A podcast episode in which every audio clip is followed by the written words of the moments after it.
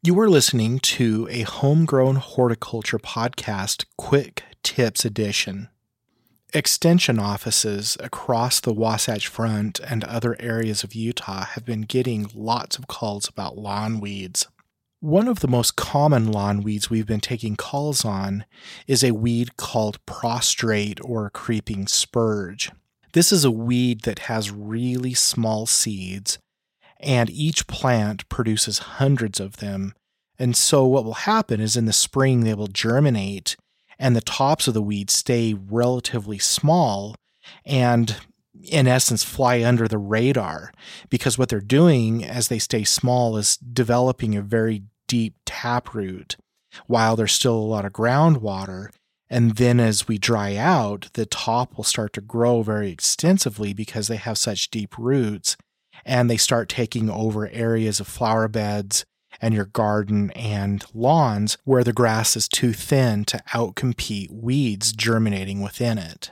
During these phone calls, I'm often asked, What can I spray to get rid of the spurge out of my lawn? And unfortunately, like a lot of times, it seems like a simple question, but it's fraught with danger because, especially on lawns, any spray that might eliminate it that is safe for a lawn should not be used because it is so hot that chemicals in these products like 2,4-D can volatilize and drift in the air as a gas, and any broadleaf plants that this gas runs into will be damaged.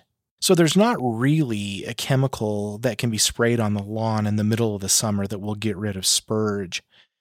Another reason not to spray anything right now is because spurge has very waxy leaves. And so you would have to use something like a spreader sticker or a surfactant. And with it being so hot, doing something like this on your lawn may damage the turf.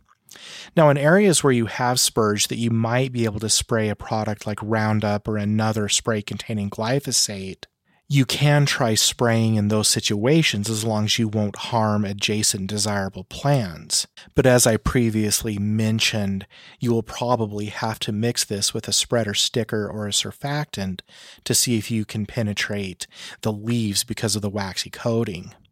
But even if you do spray Roundup in these other areas, it may or may not be effective. The better thing to do especially in areas where you can, is to carefully cultivate the spurge out using a gardening hoe, hand pulling, or maybe shallow tilling. I fear the shallow tilling because you'll spread a lot of seeds back into the soil to where using other methods you can more carefully remove the weeds and reduce the number of seeds that happen to fall in. Besides the usual recommendations of keeping your lawn healthy, mowing high, watering less often but more deeply.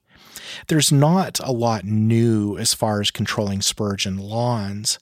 In gardens and flower beds, keeping them relatively weed free, using hand cultivation, and using mulch to cover the soil to prevent weed seeds from germinating through are good but relatively standard recommendations. Another thing that can be done is using pre emergent in the spring the best pre-emergent for spurge is actually called isoxaben, and it is an active ingredient in a product made by Bayer called season long broadleaf weed control, but this can only be used on lawns.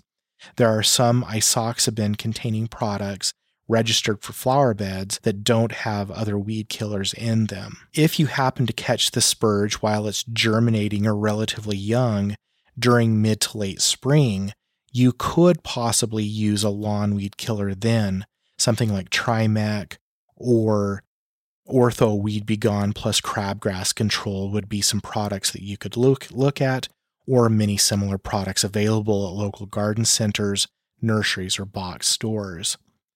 So, with this one, good luck with the spurge. I'm sorry there's not much more you can do about it right now, but long term planning is going to be critical in keeping it at bay. Follow us and communicate with us on Facebook and Instagram at Homegrown Horticulture Podcast. The Homegrown Horticulture Podcast is a production of Utah State University Extension. Thank you for listening.